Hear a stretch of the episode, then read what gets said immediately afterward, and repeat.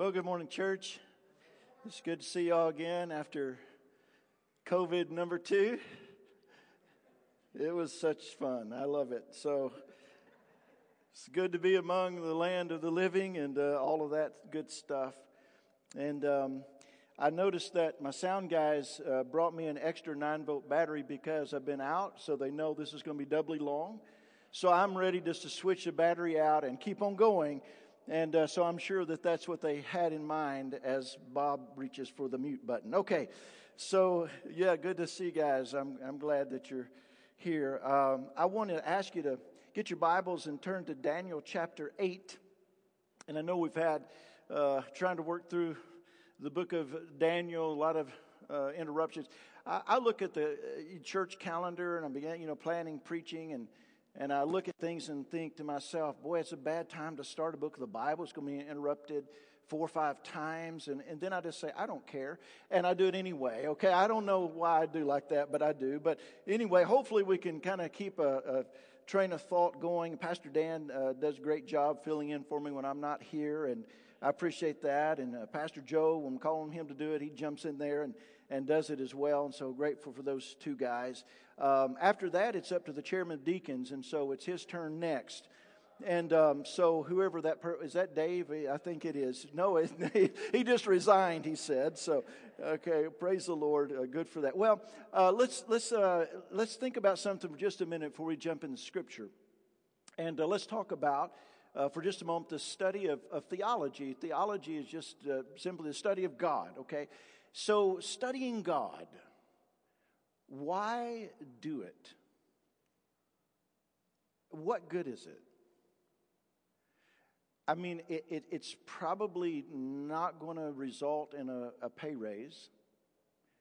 Um, it's probably not going to uh, bring about um, better health for you. It certainly doesn't cause you to avoid COVID, as I've demonstrated twice.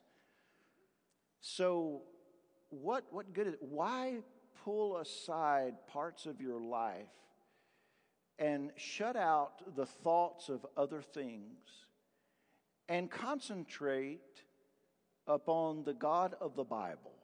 Why do that at all? It, it doesn't seem to have any practical purpose. So, why waste your time with such things? Have you ever asked yourself that question? Have you ever thought about those things like, why am I doing this? Some of you have been around this long enough, and you may ask yourself this kind of question Why would I want any more? I have enough. I'm saved, barely. I, why would I want to study God's Word? I have other things to do. My life is so busy. Why would I do this? Have you, I mean, have you ever thought about that? Okay, attendance will be down next Sunday. I see now. Uh, this is good thinking, Pastor. Way to go.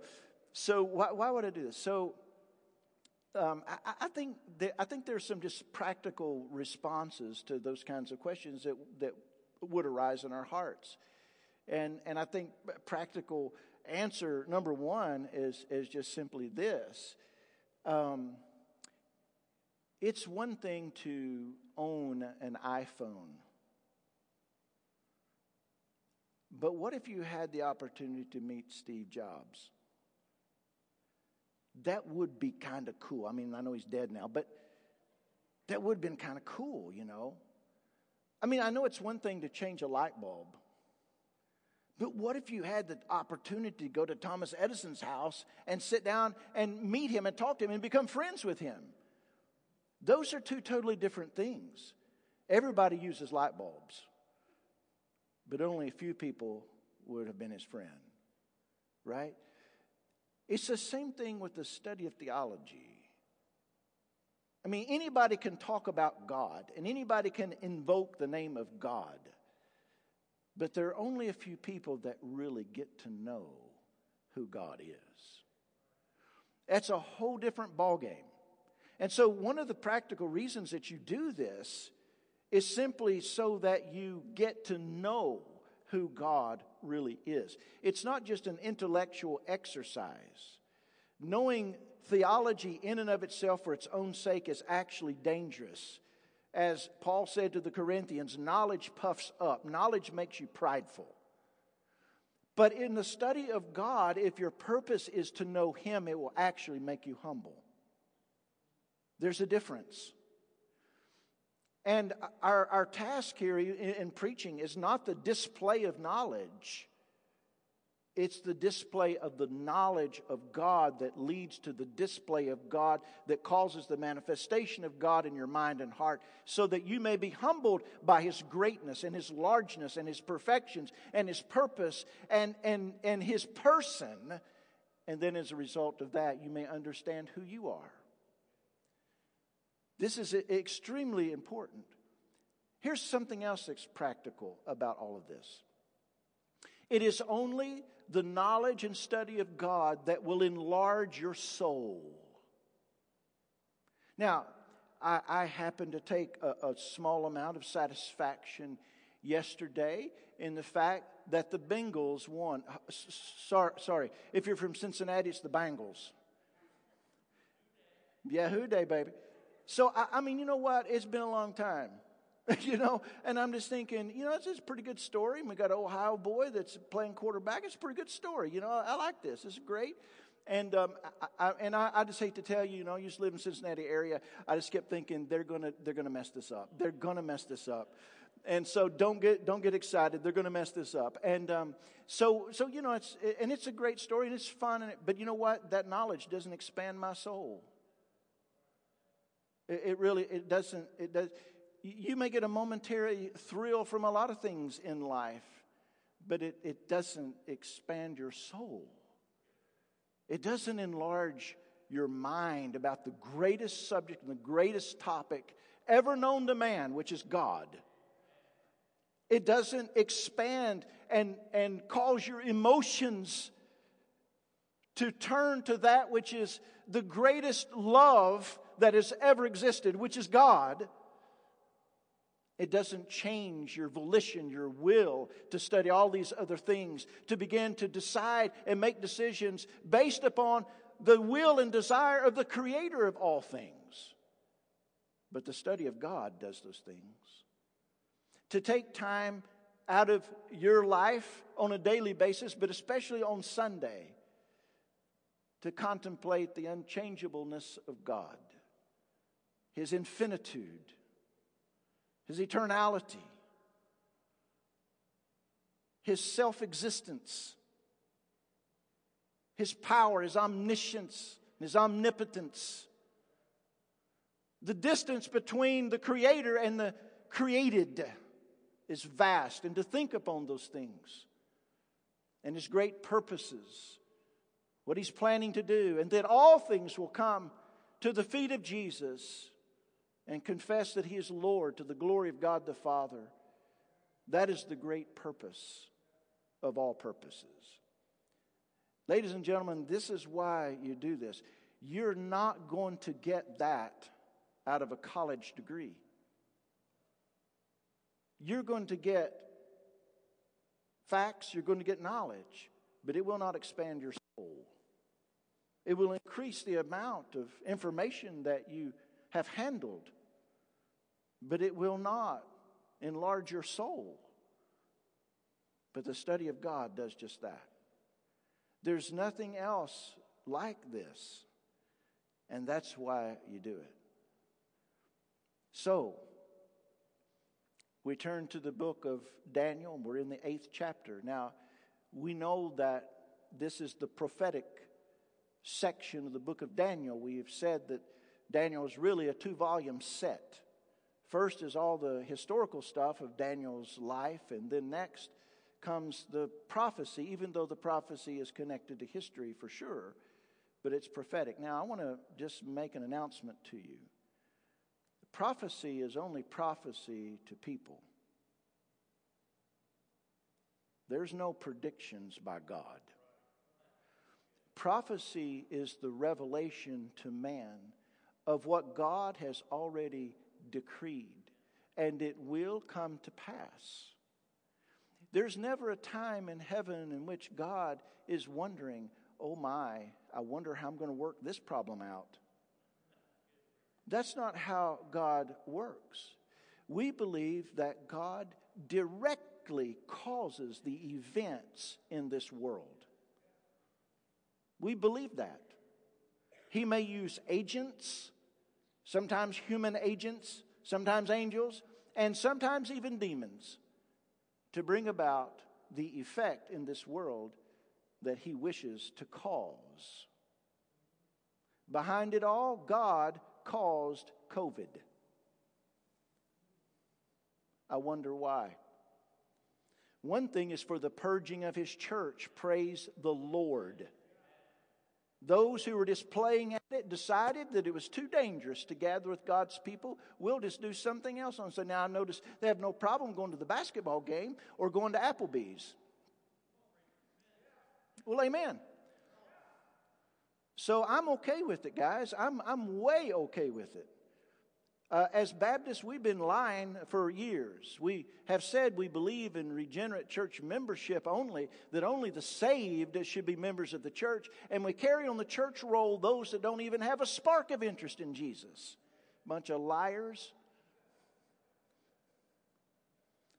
We get all worked up because somebody commits some little sin of some sort. But then people that are consistent and persistent Sabbath breakers, we just turn our face the other way and go, well, they're friends of ours. Don't you know that they're important people in the community? No, they're not important people in the community. They are self proclaimed important people in the community. They're big in their own eyes, they're small in the eyes of God. So the, the, these things that we, we look at in life and we think, well, um, if it's something that's hard that's going on, the devil's causing it. If it's something that's good that's happening in my life, then God's causing it. But can, can you think of this for just a moment? When I was a kid, and, and I, I, grew up in an area in East Tennessee where we, we had a, a, a large uh, lake, TVA, and uh, lake, and Norris Lake. And um, so, those rare days when I had uh, maybe a part of a Saturday off, you know what I was doing? I was praying for no rain. Oh, dear God, please give us a day of sunshine. God, you know I need it so badly. You know, as a 17 year old boy, you're under a lot of stress. And uh, God, I need it. And I'm expecting God to do that while the farmer's crops are burning up. God is the one who causes either the sun or the rain. And for some, it's disaster, and for some, it's a blessing. But God is the cause behind it. And we look at the events of history sometimes and we just read it with a filter that if it's something we consider bad, that it's, it's not God, but if it's something that's nice and butterflies, unicorns and rainbows and leprechauns and all that kind of stuff, that it really must be God. What a shallow view of God we have. You know what's happened to I'm on, I'm on, a, I'm on a rant.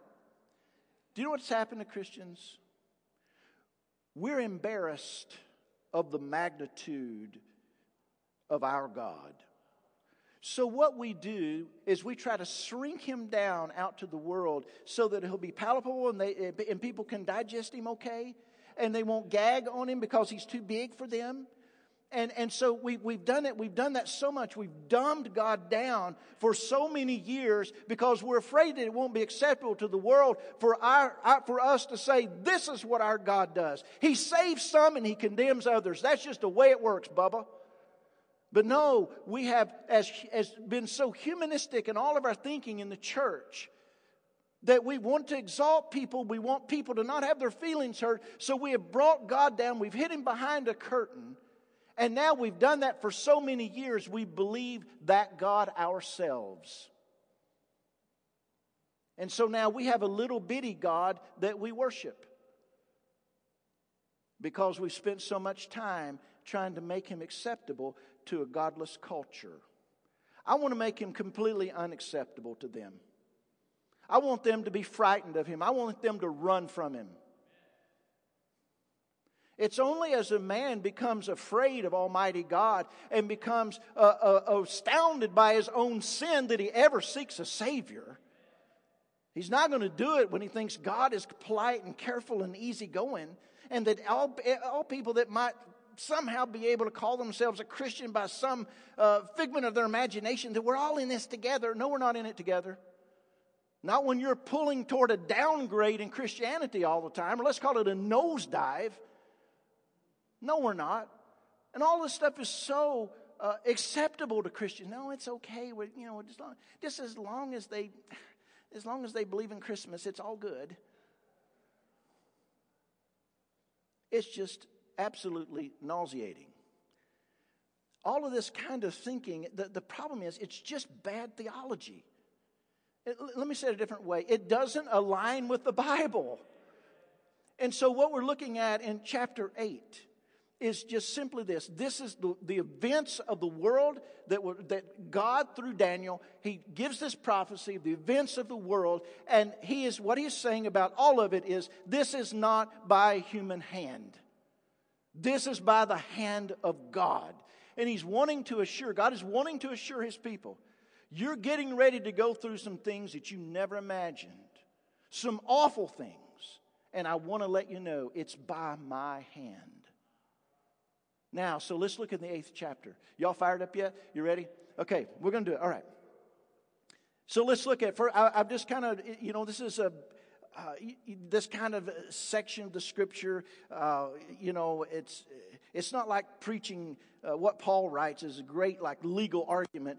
Um, this is you know this is narrative, but I, I try to divide it up a little bit so we can maybe digest it in some hunks at least. And so, what you see, the first picture here, I just want to look at is the proceedings of the world, what the world is doing.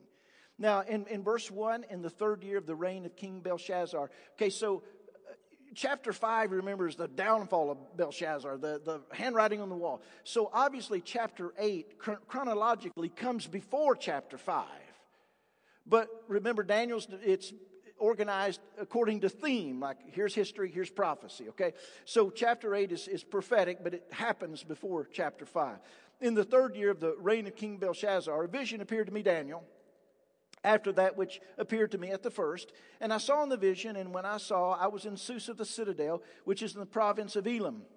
And I saw in the vision, and I was uh, at the Ulai Canal. I raised my eyes and said, and saw, and behold, a ram standing on the bank of the canal. It had two horns. Both horns were high, but one was higher than the other, and the higher one came up last. I saw the ram charging westward and northward and southward.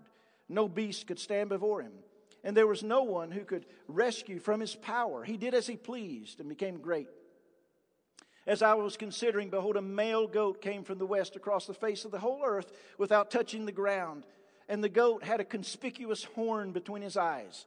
He came to the ram with the two horns, which had been standing on the bank of the canal, and he ran at him in his powerful wrath. I saw him come close to the ram, and, and he was enraged against him and struck the ram and broke his two horns. And the ram had no power to stand before him, but he cast him down to the ground and trampled on him, and there was no one who could rescue the ram from his power. Then the goat became exceedingly great, but when he was strong, the great horn was broken and instead of it, there came up four conspicuous horns toward the four winds of heaven. One, out of one of them came a little horn, which grew exceedingly great toward the south, toward the east, and toward the glorious land. It grew great, even to the host of heaven. And some of the host and some of the stars it threw down to the ground and trampled on them. It became great, even as great as the prince of the host.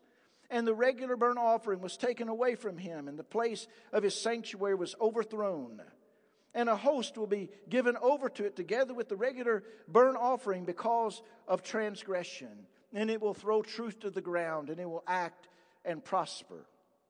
Then I heard a holy one speaking, and another holy one said to the one who spoke, For how long is the vision concerning the regular burnt offering, the transgression that makes desolate, and the giving over the sanctuary and host to be trampled underfoot? And he said to me, For 2,300 evenings and mornings then the sanctuary shall be restored to its rightful state. Now, let me hold here for just a moment because we're talking about what's going on in the world. And so, uh, in, in, this vision, and so you, you have this first part of this, the, the vision of world events being expressed here by Daniel. Daniel says, A vision appeared to me, Daniel. So, what is it that is taking place here? Okay, so the year in which Daniel has this vision is about 550 BC. Okay, so that's, that's important. Secondly, as I said already, the, the revelation of what's being seen here, what Daniel is seeing, this happens before the events of chapter 5, so if you're reading the book of Daniel, it can be confusing. Daniel was actually in Babylon. In some way, he's working for Belshazzar, the king.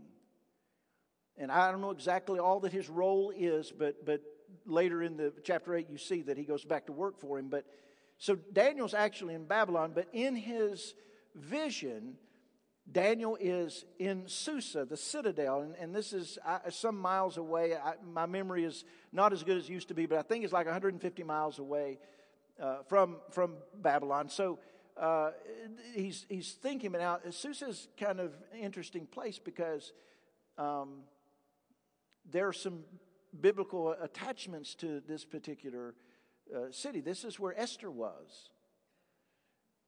And Susa was um, also, there's this huge canal there, that, and it's dry today, but this huge canal there for transportation and water and stuff that went by there. Um, and so also we know the, the code of Hammurabi was discovered there in Susa. So this, this is a real place. Uh, this canal that's there, Ulai Canal, is about 900 feet wide. It's big. I mean, think about the technology of that for that day.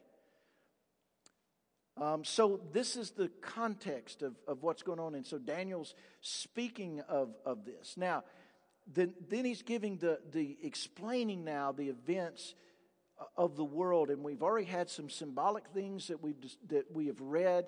i will go back and touch on those after I read these next verses, because the good thing in your Bible is, beginning in verse 15, explains what we just read. There's this principle that you go by: don't guess at what the Bible means. Let the Bible tell you what it means. Uh, it'll make you look a lot smarter too. Okay, just just saying. Okay, so the, the vision of the world, now we have an explanation now of what's going on here. So let's pick back up in verse 15. When I, Daniel, had seen the vision, I sought to understand it. And behold, there stood before me one having the appearance of a man. And I heard a man's voice between the banks of the Ulai, and it called, Gabriel, make this man understand the vision. So he came near where I stood. And when he came, I was frightened and fell on my face.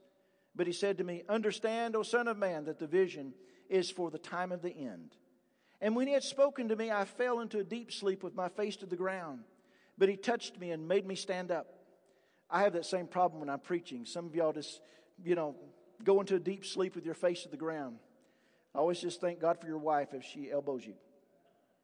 Now he said, Behold, I, I, will make known to you what shall be at the latter end of the indignation, for it refers to the appointed time of the end. As for the ram that you saw with the two horns, these are the kings of Media and Persia. Remember Cyrus and Darius, okay? And the goat is the king of Greece. And the great horn between his eyes is the first king. And so by the king of Greece, I mean the kingdom of Greece. And the great horn between his eyes is the first king. So who's the great first king of Greece? I think a deacon's wife said Alexander. Yay! The rest of you need to study some world history, right? You're not doing that at school, and so you're messing with your Bible interpretation now. Okay. As for the horn that was broken, in place of which four others arose, four kingdoms shall rise from his nation, but not with his power. And at the latter end of their kingdom, when the transgressors have reached their limit, a king of bold face, one who understands riddles, shall arise. His power shall be great, but not by his own power. And he shall cause fearful destruction, and shall succeed in what he does, and destroy mighty men and the people who are the saints. By his cunning he shall make deceit prosper under his hand, and in his own mind he shall become great. Without warning he shall destroy many, and he shall even rise up against the prince of princes, and he shall be broken but by no human hand. So, in order for any of this to make sense, bear with me for just a moment. So, the ram here, the ram of two horns, so that is the empire of the Medes and Persians. Now, that empire, by the way, is the one in power right now when Daniel writes down or has this vision and writes it down. So remember, Belshazzar is is he's going to be, uh, he's the last king of Babylon, and he's going to, and, and the Medes and Persians are coming. They're at the gate. When this vision comes, and God is saying, what's going to happen is the Medes and Persians are going to take over. Now, Belshazzar, he's so arrogant, he thinks there's, it's not possible. This is absolutely impossible. These guys cannot overthrow Babylon. It's not possible. So I, I suspect, though the Bible doesn't say this directly, I suspect that Belshazzar hears this prophecy from Daniel.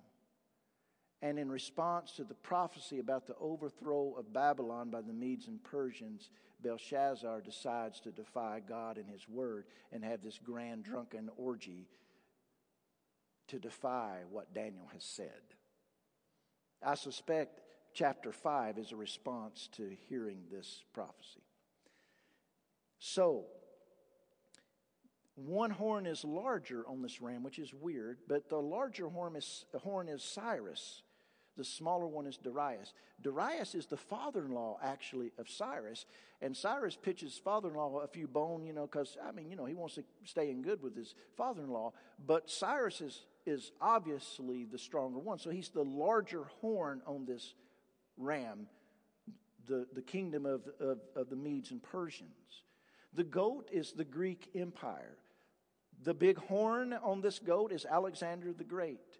Alexander is educated by Aristotle. Alexander becomes king at age 20. He conquers most of the known world, but dies at the age of 32, probably of malaria. He dies on 323 BC. So, do you get this? Daniel's making this prophecy in 550 BC. And it doesn't come to pass and it happens in 323 BC. So do you see how far in advance this is? Ha- see, the book of Daniel is a problem for people who deny the Bible because this is historically verifiable, the date and everything, that the prophecy actually took place before the events of before uh, Alexander the Great was even born. Any any honest archaeologist will tell you that Daniel was written before these events took place in history. Now, out after the horn is broken off, after Alexander the Great dies, and legend says that he cried because he had no more, uh, uh, no more worlds to conquer, sort of thing. I don't know if that's true or not, but, but we do know that he took 30,000 troops and whipped an army of 800,000. He's a mean dude. Now, in his place on this kingdom, this Greek kingdom, four other horns come up. And so what happens is after Alexander the Great dies, they kill his kid, they kill uh, his wife, they, they, they kill his grandmother. I mean, there's nobody to take his place. And so after a lot of wrangling and intrigue and all this stuff, four generals arise uh, out, of, out of the mess, and the kingdom is divided among Alexander's four generals. Out of one of the four horns, grows this little horn. And this little horn is Antiochus Epiphanes. He called himself Epiphanes. Now, do you know what the word epiphany means? So, Epiphanes means God manifest, God in the flesh, God incarnate is what he believed himself to be. Now, uh, contrary to those of you that have this uh, prophetic sweet tooth, you want to study prophecy all the time, this little horn is not the Antichrist. Sorry.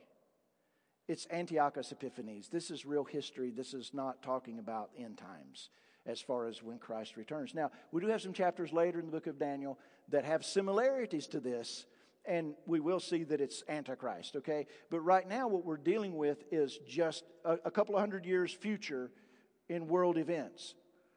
The, he, he, he parallels the Antichrist in a lot of ways, but he's not the Antichrist. I mean, for one thing, as you guys know, the Antichrist comes out of Rome. Antiochus Epiphanes comes out of Greece. So, I mean, even that one small detail is, is a problem. Now, in verse 10, verse 24, um, it says that as far as uh, in, in verse 10, you, what, what do you see is uh, even the host of heaven, some of the host and some of the stars, he threw down to the ground and trampled on them. What is he talking about? What's the Bible talking about here? He's talking about the Jewish people right here. Now, you know that within the Jewish people is the church. Not all of the Jewish people were part of the church, the pre incarnate uh, church. But there were those within the Jews who were true believers that believed in the coming Messiah who would save people from their sins. But most of the Jews got off track. They were looking for someone who would do tax reform, uh, someone who would do, do build back Jerusalem better, and stuff like that. They thought that to, to keep their national interests going, and their patriotism, that's what led their theology. And so they were looking for a Messiah that, as uh, Tyler Stewart said, would make Israel great again. And so that's what they were doing. They were looking for that kind of thing. They were not, look, they, they were not looking at themselves and going, you know, what's, you know what's in ruins in this world? My heart. That's what's in ruins. My life is far from God. That's what needs to be built. They were not looking at that. They were looking themselves as we're God's people, we're fine. What we need is the, the environment around us to be changed. And so they wanted things like, you know, Ten Commandments mandate and stuff like that. Yes, I am being sarcastic, so just deal with it. I've been told on many occasions, my, my type of humor is inappropriate for a pastor. Well, I'm sorry, when, when I got into the ministry, they didn't give us like pastor humor books. I mean, the ones I did see were stupid, so I just hate to say that, but I'm just not going there.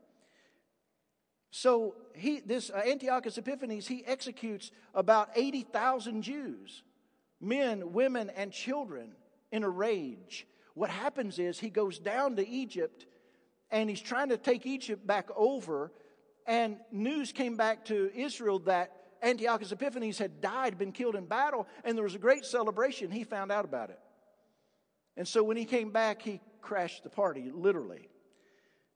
Now, his persecution of the Jews begins about 170 BC. So you see, Daniel's prophecy of these things, as far as Antiochus Epiphanes, the little horn here, is 380 years or so, you do the math, before these things ever happened. In December of 167 BC, Antiochus Epiphanes raises a statue to Zeus in the temple of God. And on the altar of God, he sacrifices pigs there. So, how long did this persecution under Antiochus Epiphanes uh, go on? How long was it? About six, six years and three months he persecuted the Jews. Or, as the Bible says here, 2,300 evenings and mornings in verse 14. You see, Daniel prophesied even how long that persecution would go on. We know that the sanctuary is restored and cleansed by Judas Maccabeus uh, December 14th, 164 BC, and the Jews every year celebrate that uh, cleansing of the temple.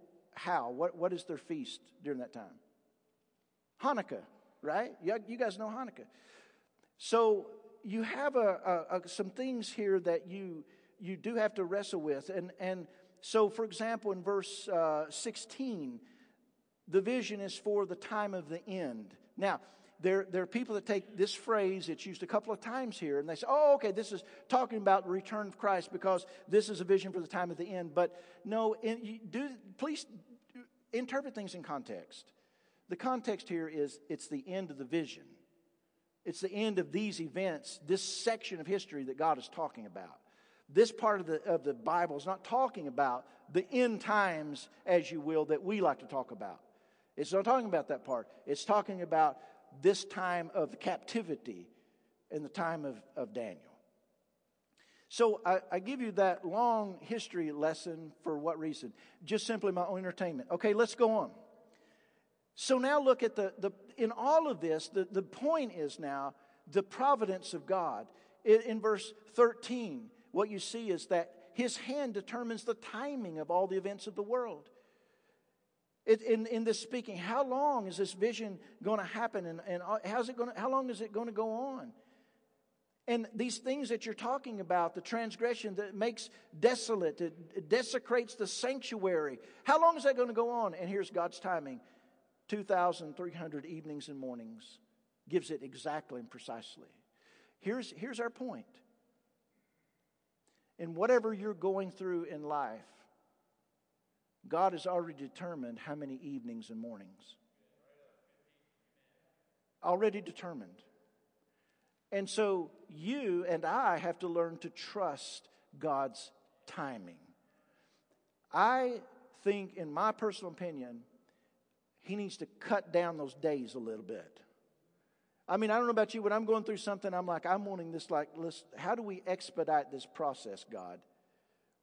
I, have already repented, I've repented six times. Can we hurry up and get out of this? And it doesn't work that way. Because God is not responding to you. He's responding to his own decree. He had already determined that this is what they needed and this is what would take place. So God has already determined. So the reason, what is the reason for the events of history? Why is God doing this? And he says it's because of transgression in verse 12. Whose transgression? The transgression of the Jews. The reason they're undergoing all of this and they'll undergo even worse persecution, the reason is because their transgression. What is their transgression? that they had turned away from the living God. They were using God as their shield, as their reason to be chosen people, but they had not chosen God. Within the Jews, as God has always said, there's only a remnant. I have preserved a remnant for myself, only a small number for himself. And so, a small number of believers in the midst, and it's true for us today. We, we live in a world and, and we live in this country like everyone else, and we may be followers of Jesus. And whatever difficulty comes in our nation, it also comes to us too. We're not exempt from it. And the people that were truly following the Messiah in Daniel's day, that small remnant of people, they're going to undergo the same persecution as everyone else. So, the vast majority of the Jews wanted this political ruler to make life on earth easy, provide economic recovery, lower taxes, all those things. But they were not looking for someone to save them from their sin. And so, God determines the timing. And then also the providence of God, like His working, His specific and direct working in the events of human history. His hand determines the tragedy and transition of life. Verse 25, you, you see in that verse, he says this uh, that after the little horn does these things, he said, without warning, he's going to destroy many. Uh, he's going to rise against the prince of princes. But then it says this the Bible says, and he shall be broken, but by no human hand. Antiochus is going to be destroyed, but not by human conquest. He'll be destroyed by the hand of the Lord. Now, when we read that, sometimes we tend to think, oh, okay, well, then God is going to strike him dead with like a bolt of lightning because it's by. No, God normally uses human agents in this world to carry out his plan. But it still is true. Who is it that raises up kings and casts them down? It's the Lord. And so Belshazzar learns this very quickly. He taunts God and God writes him a note on the wall he never forgot. He too is going to be brought down by the Lord. This should have been a warning to him. Don't defy God. God is in, if God is in control of all of it, what do you think he's going to do with you? And yet Belshazzar turned a deaf ear. So the providence of God, he's at work in our world today. He's directly at work. God is not battling himself in the events of human history. He's causing the events of human history.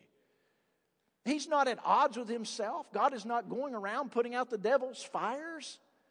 God is, He Himself is orchestrating all the events of history because He knows how all of this works and brings to pass His ultimate and final plan.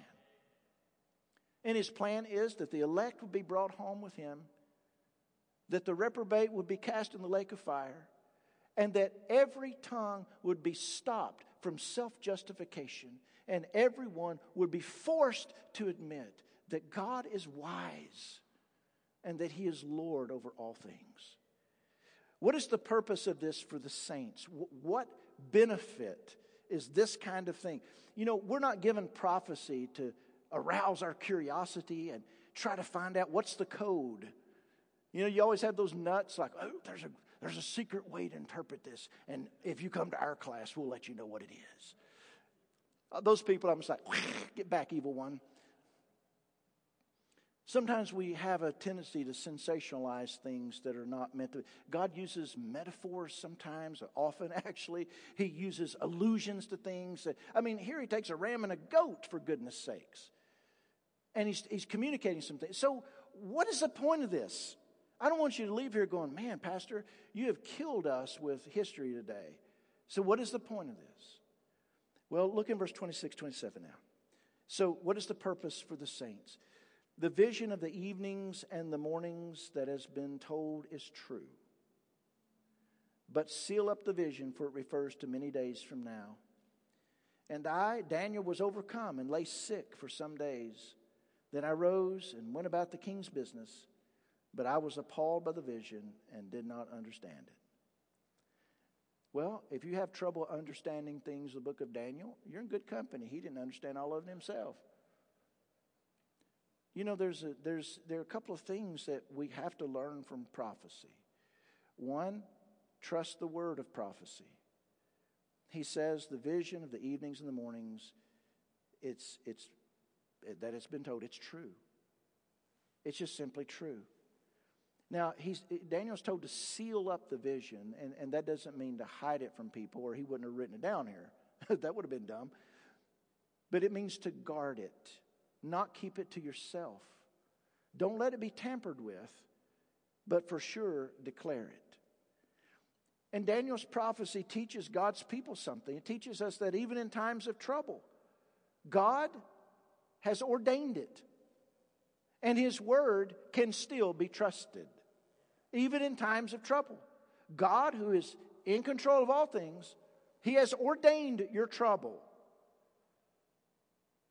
And just because we feel distant from God, just because we wonder if God has rejected us, just because we may wonder if God is running from us, the fact of the matter is we must turn to His Word and find out what the truth is. And you find the truth not in your feelings, you find the truth in what the Bible says. And the Bible will tell you that God has not abandoned you, but He has ordained this for His purposes. Antiochus lived almost 400 years after Daniel had written this, and God still had not forsaken his word. He did exactly as he said he would do. Now, how does that help us where we stand? I mean, we're a little bit past Antiochus Epiphanes, thank God. But how does that help us where, where we stand? Well, God has chosen to show us some things about the end of the world. But you know what He has not chosen to show us? We don't know exactly how today fits in with the end of the world. We don't know. We don't know who the next president of the United States is going to be. We don't know what's going to happen in China. We don't know who's going to go crazy in the Middle East next. We, we don't know those things. God has chosen not to reveal them to us. But here's what we do know by what He has revealed to us that He is also minutely, specifically, minute by minute in control of everything that's going on today. And you can rest in that. You may not like God's means, but I promise you, you will love His outcome. And so, knowing some prophecy helps us to understand if God has got all of that, then He's got the in between as well.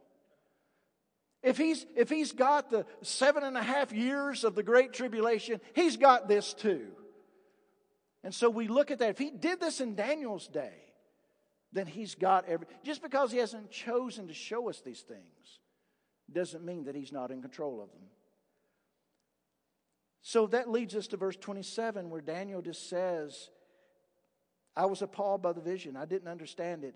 But then he said, I, went about the king's business. I, just got up and went about my day to day business. What does that mean? Daniel was so astonished and bewildered by what he had seen. Who wouldn't be? He did not understand everything that he wanted to understand. That doesn't mean he didn't understand any of it, but it did mean he didn't grasp the full significance of it. And so it is with us and prophecy in God's Word. We can believe it even if we don't understand all the significance of it. But here's something else that we do learn from this.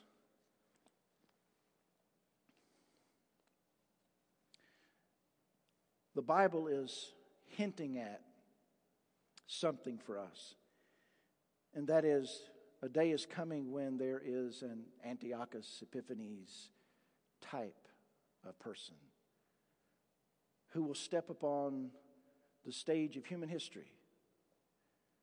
He will defy God. He will meticulously and relentlessly hunt down anyone who confesses Christ as Lord. He will rule the world.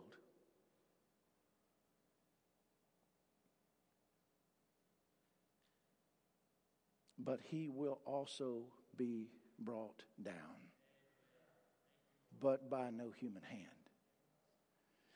It is that point in which the Lord Jesus will visibly show what he's been doing all along that he has been the king of all nations, that he has been the Lord of all, that he is the creator who upholds everything by the power of his word.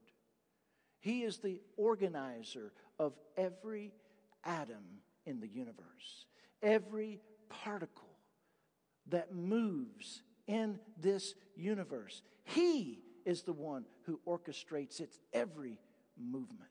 He orchestrates the marching line of ants. He orchestrates the curiosity of the possum that was in my yard last night. You don't know how hard it is for a redneck to see a possum and not shoot. So, all of these things, the tragedy that comes into your life, He orchestrates. The fearful challenges that come to you, He orchestrates. Were we not responsible for our own choices? Of course. He orchestrates all things without ever overriding your choice. But He influences your choice. And however He influences, that, that's what you freely choose. See, a lot of people get stuck on uh, Calvinism and Reformed theology, and they get all hung up on that. Let me just say this to you nobody goes to hell against their will, nobody goes to heaven against their will. Case settled. I don't know what's wrong with you people. Those of us who follow Jesus are going to reign with him forever. You say, that just seems weird. God has done enough prophecy here, and we've seen it literally come true in history to give us the ability to be able to trust him with that next leg of prophecy that's coming. Because he's already done this, it gives his people just a little something to hold on to. Say, yes, God is true. God keeps his word. God orchestrates history. It's going to come down just like he said. And those who neglect Christ will be cast in the lake of fire with the Antichrist. So here's the point God has prophesied once here, and we can verify that it all came to pass exactly as he said. That being true, then we can switch that same principle over to the New Testament and where God has prophesied the events of the end of the world and what happens to the, those who follow Christ and what happens to those who do not. We can take him at his word there.